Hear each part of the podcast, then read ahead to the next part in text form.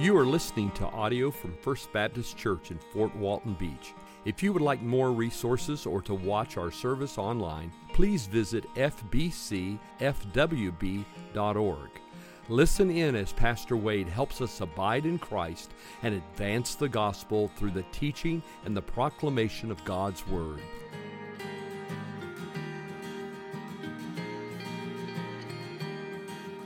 I'm certain that very few Christians grasp all that God lavishes on them in Christ. I'm fairly certain that I struggle to grasp all that God gives me through this relationship that I have with His Son. And in the first century, Paul understood that. He understood that Christians would struggle to wrap their minds and hearts around the spiritual blessings that are ours as children of God. And so it seems that in this letter that we call the book of Ephesians, Paul is taking special pains at the very beginning to remind these Christians in Ephesus all that is theirs. In fact, in verses 3 through 14, there is a long run on sentence, 202 words in the Greek language, where Paul just keeps reminding them of their spiritual blessings. He, he wants these Christians, and the Lord wants us to further grasp something of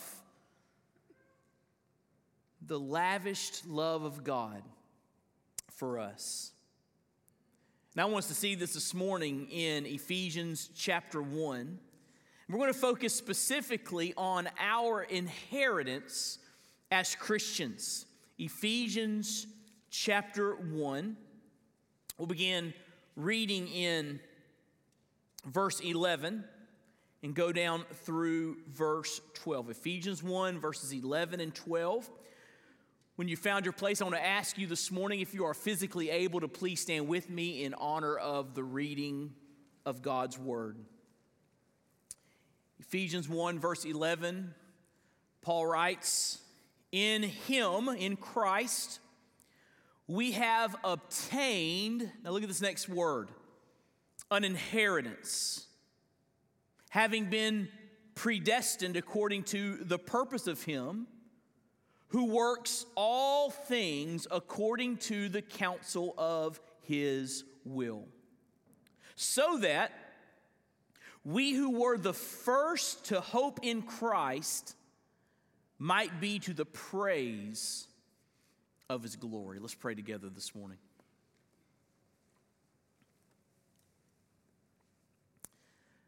Father, I pray that you would open the eyes of our hearts today by the power and presence of your Spirit, that we would grow in our comprehension of what it means that we as Christians have an inheritance. God, I pray that you would move in our midst in a striking manner. Lord, I, I, I pray that you would take our breath away as we gaze upon Christ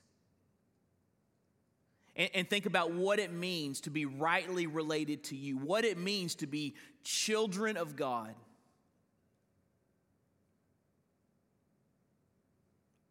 May your name be glorified in this place.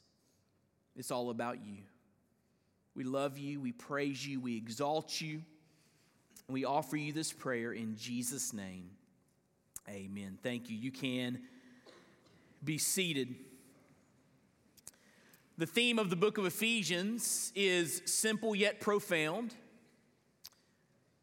The theme is that we experience God's grace in Christ, which saves us, unites us with other believers, and strengthens our Christian walk. And this book called Ephesians really divides into two sections very evenly. Chapters 1 through 3 deal with our wealth in Christ, as J. Sidlow Baxter says. And in the first three chapters, Paul wants us, to, uh, wants us to further grasp all that is ours as Christians. Uh, chapters 4 through 6 deal with our walk with Christ, the way we ought to live in response to all that God has done and is doing.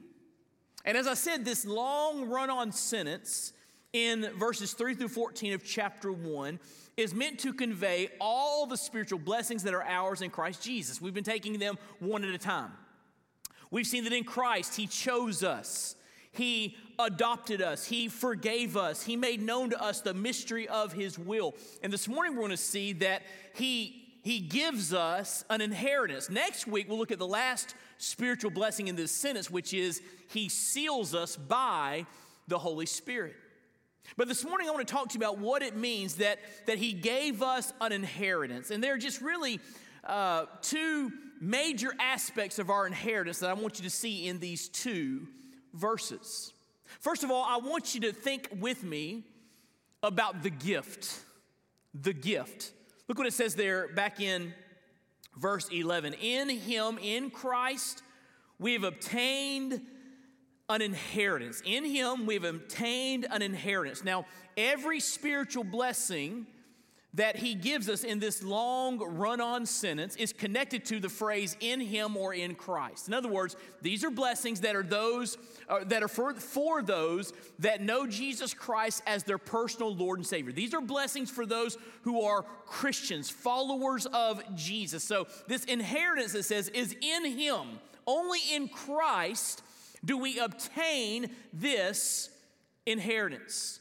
Now, that phrase, we've obtained an inheritance, is, one, is really just one word in the original Greek language. It's, it's a compound word, and, and, and it's a hapax legomena, which means it's only used one time in the New Testament.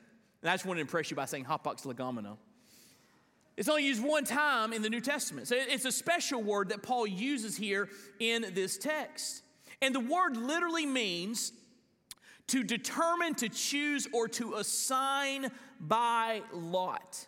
It was used in the first century uh, for the custom of assigning portions of land by casting lots. It has the meaning of that which is assigned. Uh, it, it, spoke of the possession of a portion of land. So, this word, uh, again, carries with it the idea of inheritance that which someone gives another as their portion or their right. Now, this phrase could read one of two ways. It could read that we have become an inheritance. In other words, we belong to God. Or it could read, we have obtained an inheritance. That's how the ESV translates this Greek word. Uh, but based upon the theme of this passage, which is spiritual blessings, it would seem that we have obtained an inheritance would fit better. Now, both statements are true. We are God's portion, we belong to Him, uh, but also in Christ we have been given an inheritance. And this word, inheritance, this idea that in Christ we have obtained an inheritance, speaks of all that is ours in Christ. That's what inheritance speaks of.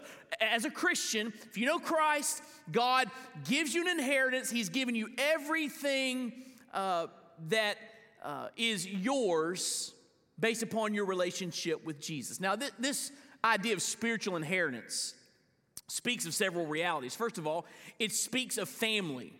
In our, in our day and time, when we think about inheritance, we most naturally think about family inheritance, right?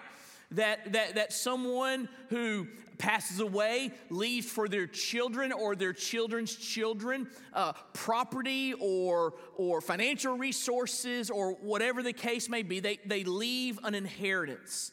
And this idea of, of Christians obtaining an inheritance makes us think of family.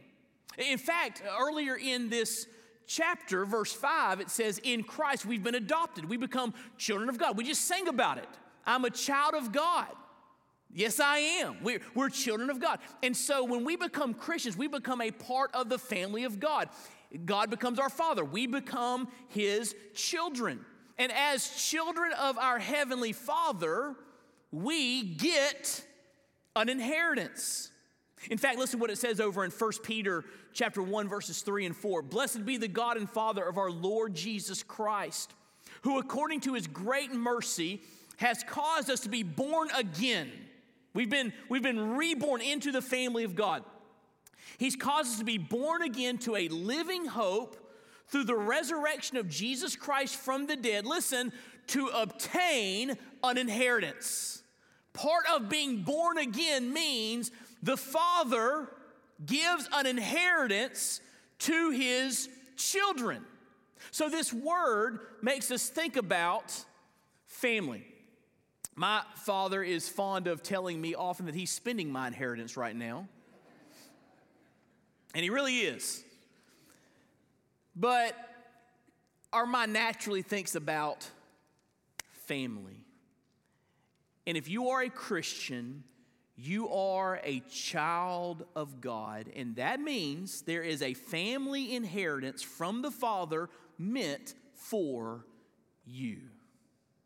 Secondly, this word speaks of a guarantee. Look back in verse 11. In him we have obtained an inheritance. Now, that word, that compound word translated obtained an inheritance, is in the aorist tense, which means uh, simple past tense. That's, that's how this word is written in the original Greek language. And in Greek writings, it was customary when something was a sure thing, something that was to come was a sure thing, to refer to it in the past tense. So in, in the first century, Greeks would speak of something yet to come in simple past tense as if to say, it's such a sure thing that I'm going to refer to it as having already happened.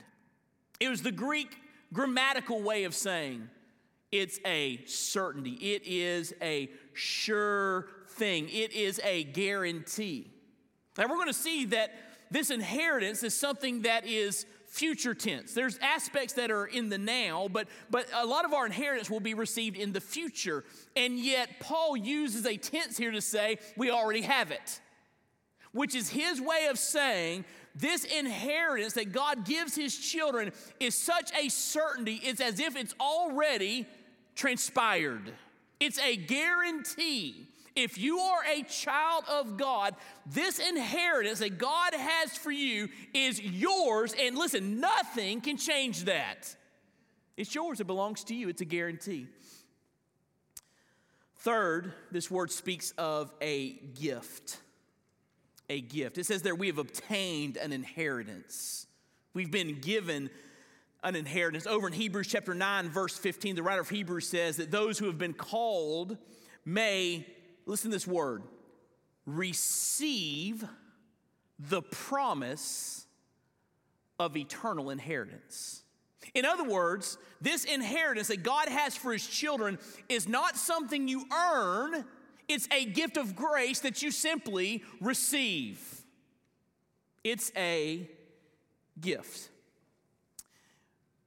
If my dad passes away before I do, and that's not a sure thing, but if he does, and my brother and I, we look at his will. He's told us all about his will. He's got everything in order, everything ready to go. And, and, and we, we look at his estate, and it's divided up between me and my brother. And if, if I get anything, if he doesn't spend all of it, if I get anything from his estate, it won't, because, it won't be because I did anything to earn it.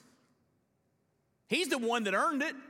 He's the one that lived his life and saved his money, and, and, and he, he simply be giving it to me and my brother as a gift. And it's the same way with our spiritual inheritance. It's not something we earn or acquire through good behavior. Listen, it is simply yours in Christ. You say, I don't deserve that, Pastor Wade. I don't either. That's what makes it so extraordinary. That's listen, that's what makes it amazing grace, right? It's an inheritance that is undeserved for his children.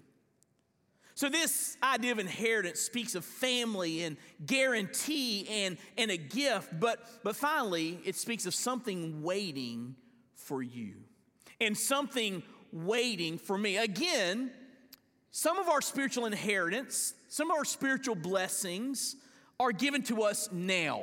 Things like forgiveness, things like adoption. Those are ours now. We enjoy those now. But there's a large part of our inheritance waiting for us that we have not acquired or received yet.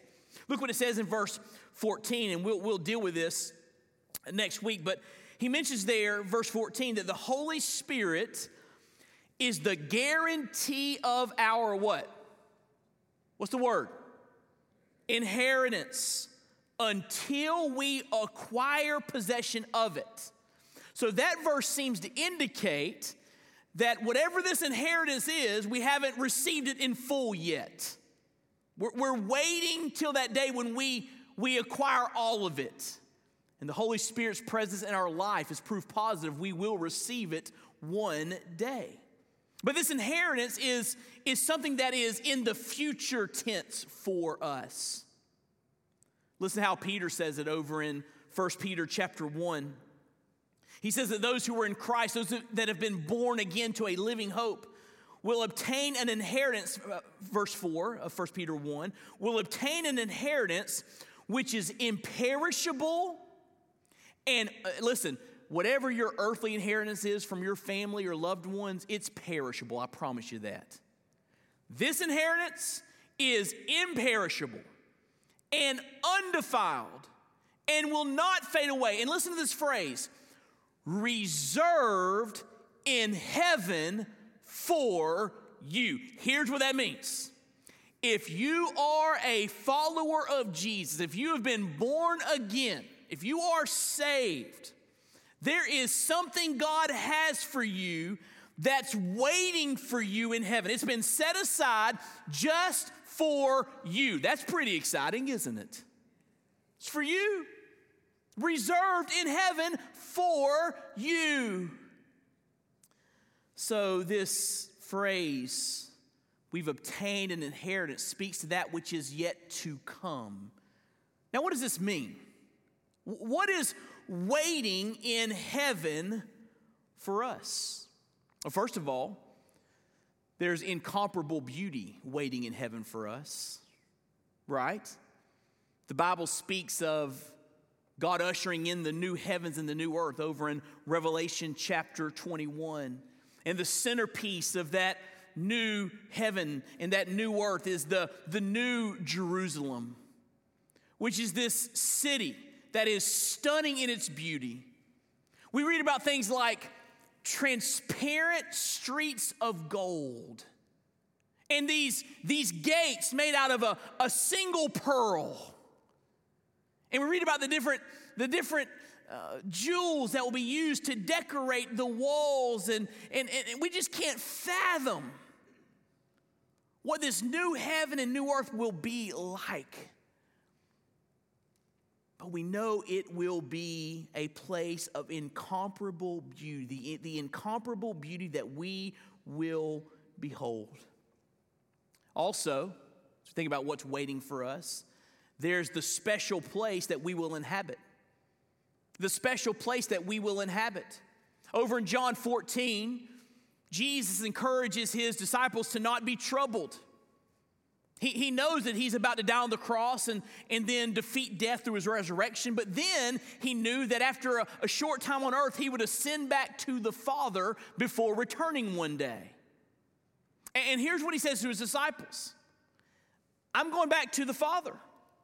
And when I go, I'm, listen, I'm going to prepare a place for you.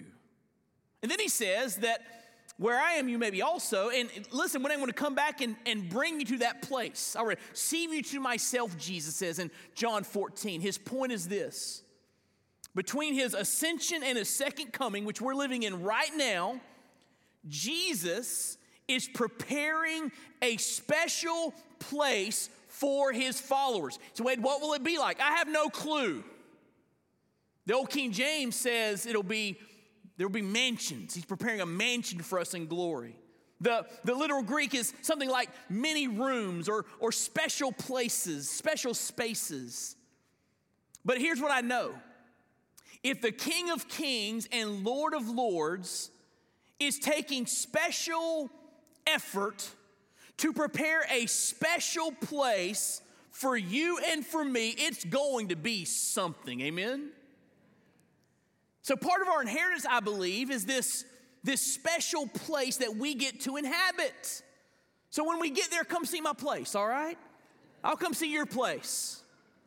That'll be part of what we do in heaven. Be like, wow, what a place.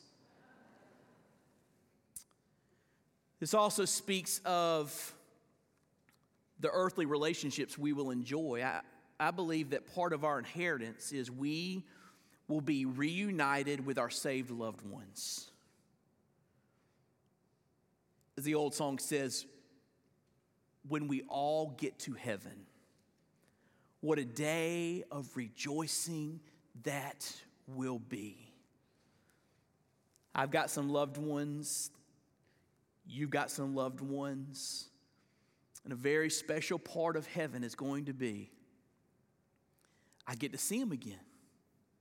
I've lost them in this life. They, they passed away, stepped into eternity, but they're in Christ. One day, one day, we will embrace and we will spend joyful time together and we will enjoy those relationships again. Amen? Part of our inheritance. These, these earthly relationships that were broken by death that we will enjoy once again. I believe also, as we think about what's waiting for us, it speaks of the perfect wholeness we will experience. The Bible speaks of Jesus coming back. When Jesus comes back, our, our bodies that have been put into graves will be raised incorruptible. In other words, when our bodies are raised from the grave, He'll give us brand new, glorified bodies. And at that moment, our soul will be united with our new body and will will will reside in heaven in the new heavens and the new earth in that new body forever so think about all the things that corrupt and destroy here on this earth diabetes and cancer and heart disease and COVID, and we go on and on and on. Tragic car accidents. We could go on and on. The, the things that disrupt us in this life because we live in, in bodies that are decaying. We live in weakness. We are mortal, but one day we get a body that will never perish a brand new, glorified body. And we will experience that in heaven. We will enjoy perfect wholeness. But there's also the unbroken fellowship that we will delight in. Heaven will be beautiful. Reunion with our loved ones will be amazing. Our new bodies will be incredible. But the most important thing about heaven is we will experience unbroken fellowship and communion with God Himself. Our faith becomes sight, and we get to rest and rejoice in the presence of King Jesus. Wow. We get Him. Ultimately, He's the inheritance. He's our portion. He's our prize. He's our delight. We get Him. No longer will we be pulled away by the lust of our flesh or harassed by wily Satan or bombarded by the messages and ungodliness of this world, we will have unfettered, unbroken, uninterrupted communion with God. That's what we get in heaven. We get Him. We get Him. And by the way, the context of all of this incomparable beauty, restored relationships, glorified bodies, the presence of God. The context of all of this is listen, eternity. It will never come to an end. Perfect joy, perfect delight, full happiness, and it never ends. It just increases more and more and more. I can't even wrap my mind around that, but the Bible tells us it's true. We sang about it this morning, didn't we? When we've, when we've been there 10,000 years, bright shining as the sun, we've no less days to sing God's praise than when we first begun. 10,000 years in heaven, we're just getting started. Can I get an amen? Wow. Inheritance. It's forever. It never ends. It's eternal. And it's waiting for us in heaven. One of the older members of the church I grew up in, his name was Buddy Grantham. He and his wife, Miss Inez, lived right beside the church. They had a house right beside the church, and they kind of, you know, oversaw and took care of things at the, the church building. And uh, Mr. Buddy, as I lovingly called him, loved to sing. And let me just tell you, he couldn't sing. I mean, it, it, I mean, just he wasn't. He didn't have a great voice, but he would sing specials. And it was moving because he was singing from his heart. Didn't sound good. Oh, he'd, he'd, he'd sing. And every time he'd get up and sing for the church, he'd end in tears because he felt what he was singing. And, and one of the songs he loved to sing was I'll Fly Away. I think almost every time he ended in I'll Fly Away. And, and I was thinking about that song, I'll Fly Away. And I thought about this line just a few more weary days, and then I'll fly away. Listen, to a land where joy shall never end. I'll fly away. You know why? We will experience unending joy in heaven because of our inheritance waiting for us. It's good news. So we've talked about the gift, this inheritance we've obtained in Christ. But secondly, very quickly, I want to talk about the giver. The giver. We dare not discuss the gift without re- reminding ourselves who the giver is. Look what it says in verse 11.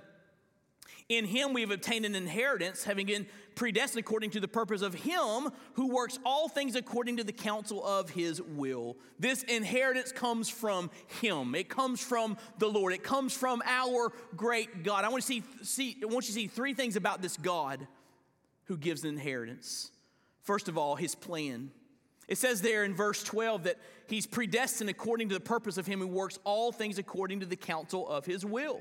In other words, this, this plan of God, which results in sinners getting saved and going to heaven and receiving an inheritance, is all part of His plan. And the word predestined means to mark out the boundaries beforehand. And, and, before the foundations of time, God knew that you and I would need a Savior. And God had a plan of salvation in place. He predetermined it all. And, and Jesus was the plan. Jesus left heaven, came to earth, lived a perfect life, died on the cross, rose from the grave. And because of his death and burial and resurrection, because he's defeated sin and death, any sinner who places their trust in him can be forgiven and reconciled to a holy God. Amen? It's good news. That's the plan. And it says there that he predetermined it all. He, he set it in place. And part of his predestination, part of his predetermination, part of the, the, the, boundaries he marked out beforehand was that if you are a Christian, you get an inheritance. That's his plan. But notice his power. It says there that he predestined according to the purpose of him who works all things according to the counsel of his will. That word works is an interesting word. In the Greek, it's the word energeo. It's where we get the word energy from. So it speaks of God overseeing his plan, executing his plan with boundless energy to see it come to pass. So you and I can experience salvation, so that you and I can go to heaven and be there for eternity, so that you and I can experience our inheritance. He works all things after the, the counsel, the plan of his will, his volition, his desire to save. And so his power makes possible his salvation. Because not only does God plan it, he oversees it. We talked about that a little bit last week. But then it, look at his purpose. Look in verse 12 so that. Why did God give us an inheritance? Why did God have this plan of salvation in place? Why is God doing all of this? So that we who were the first to hope in Christ might be to the praise of his glory. God is working to save so that when it's all said and done, his name is glorified. It's all for the purpose of his glory. Now, notice what Paul says there so that we who were the first to hope in Christ, that probably speaks of the Jews, that God chose the Jews to build a great nation through whom he would send his son Jesus to come to this earth. And the gospel first went to the Jews as Jesus' did ministry there in Judea and Galilee. It, expanded to the Gentile world, but, but it started with the Jews. This good news that God saves through his son, Jesus Christ.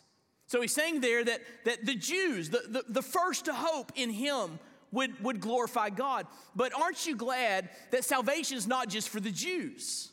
In fact, look what he says in verse 13.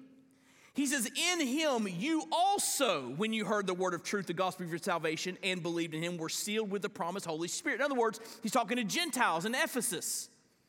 So, Jews, we were the first to hope in Christ, but also you Gentiles, you hope in Christ too.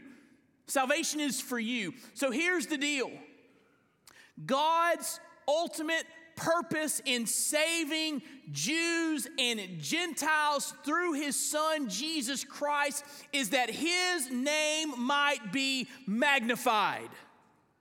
That's why he does what he does. That's why we can count on an inheritance because more glory will go to his name. So listen, as we celebrate the gift today, inheritance, all that's waiting for us in heaven, and we barely scratched the surface, by the way. But as we think about our gift today, let's not forget about the giver. Through the years, my wife has given me some really thoughtful presents. She, she gets me things that are just things I really were, wanted, or maybe something that was unexpected she surprised me with. And and uh, not one time, not one time when she's given me a gift, did I, did I take the gift and start hugging it and saying, Oh, I love you, gift. Oh, gift, I love you, I love you. Oh, man. I would look at the gift, appreciate the gift, but then I would go hug the giver. See the difference there? And I'd say, Thank you for this gift. Thank you for your thoughtfulness. Thank you for blessing me. And the gift always points me to the giver. And it ought to be the same with our inheritance. It's fun to think about heaven. It's exciting to think about what eternity is going to be like, but it's, it's not ultimately about heaven. The reality of our inheritance should point us beyond the gift to the one who gives it. Amen? It should be for the glory of his great name. I can't wait to walk on streets of gold. I mean, how cool is that going to be? The Bible indicates that these, these gates of pearl will be open and people will be coming and going into the New Jerusalem, people from all different ethnicities and tribes and tongues coming and going to serve and worship Jesus. I can't imagine what it'll be like to walk the streets of heaven, to walk through, through gates of pearl. I want to see the place that Jesus has prepared for me. That's, that's going to be really, really extraordinary. It's so encouraging to know that, that uh, One day, this old decaying body will be replaced with a brand new glorified body. Oh, that's going to be great. But let me tell you what I'm most excited about in heaven. I'm most excited about reuniting with saved loved ones, seeing that relationship enjoyed once again, and then together going to the throne to gaze upon the beauty of Christ. I often wonder what that moment will be like. Have you thought about that? What's it going to be like when you get to heaven and your faith becomes sight? You gaze upon the face of God for the very first time. It's common to say, I've got some questions for God when I get to heaven. No, we're not going to be asking questions, at least at first. I think we will be stunned by his majesty. Now, I don't know what I'll do when I see him, but probably I'll fall on my knees as tears stream down my face. The Bible says that at that moment, a nail scarred hand will wipe those tears from my face. And I will worship my Savior like I've never worshiped Him before. I won't be looking at my watch. I'll be singing, Worthy is the Lamb who was slain. I'll be so grateful and excited about the gifts, oh, but I can't wait to be in the presence of the giver. How about you?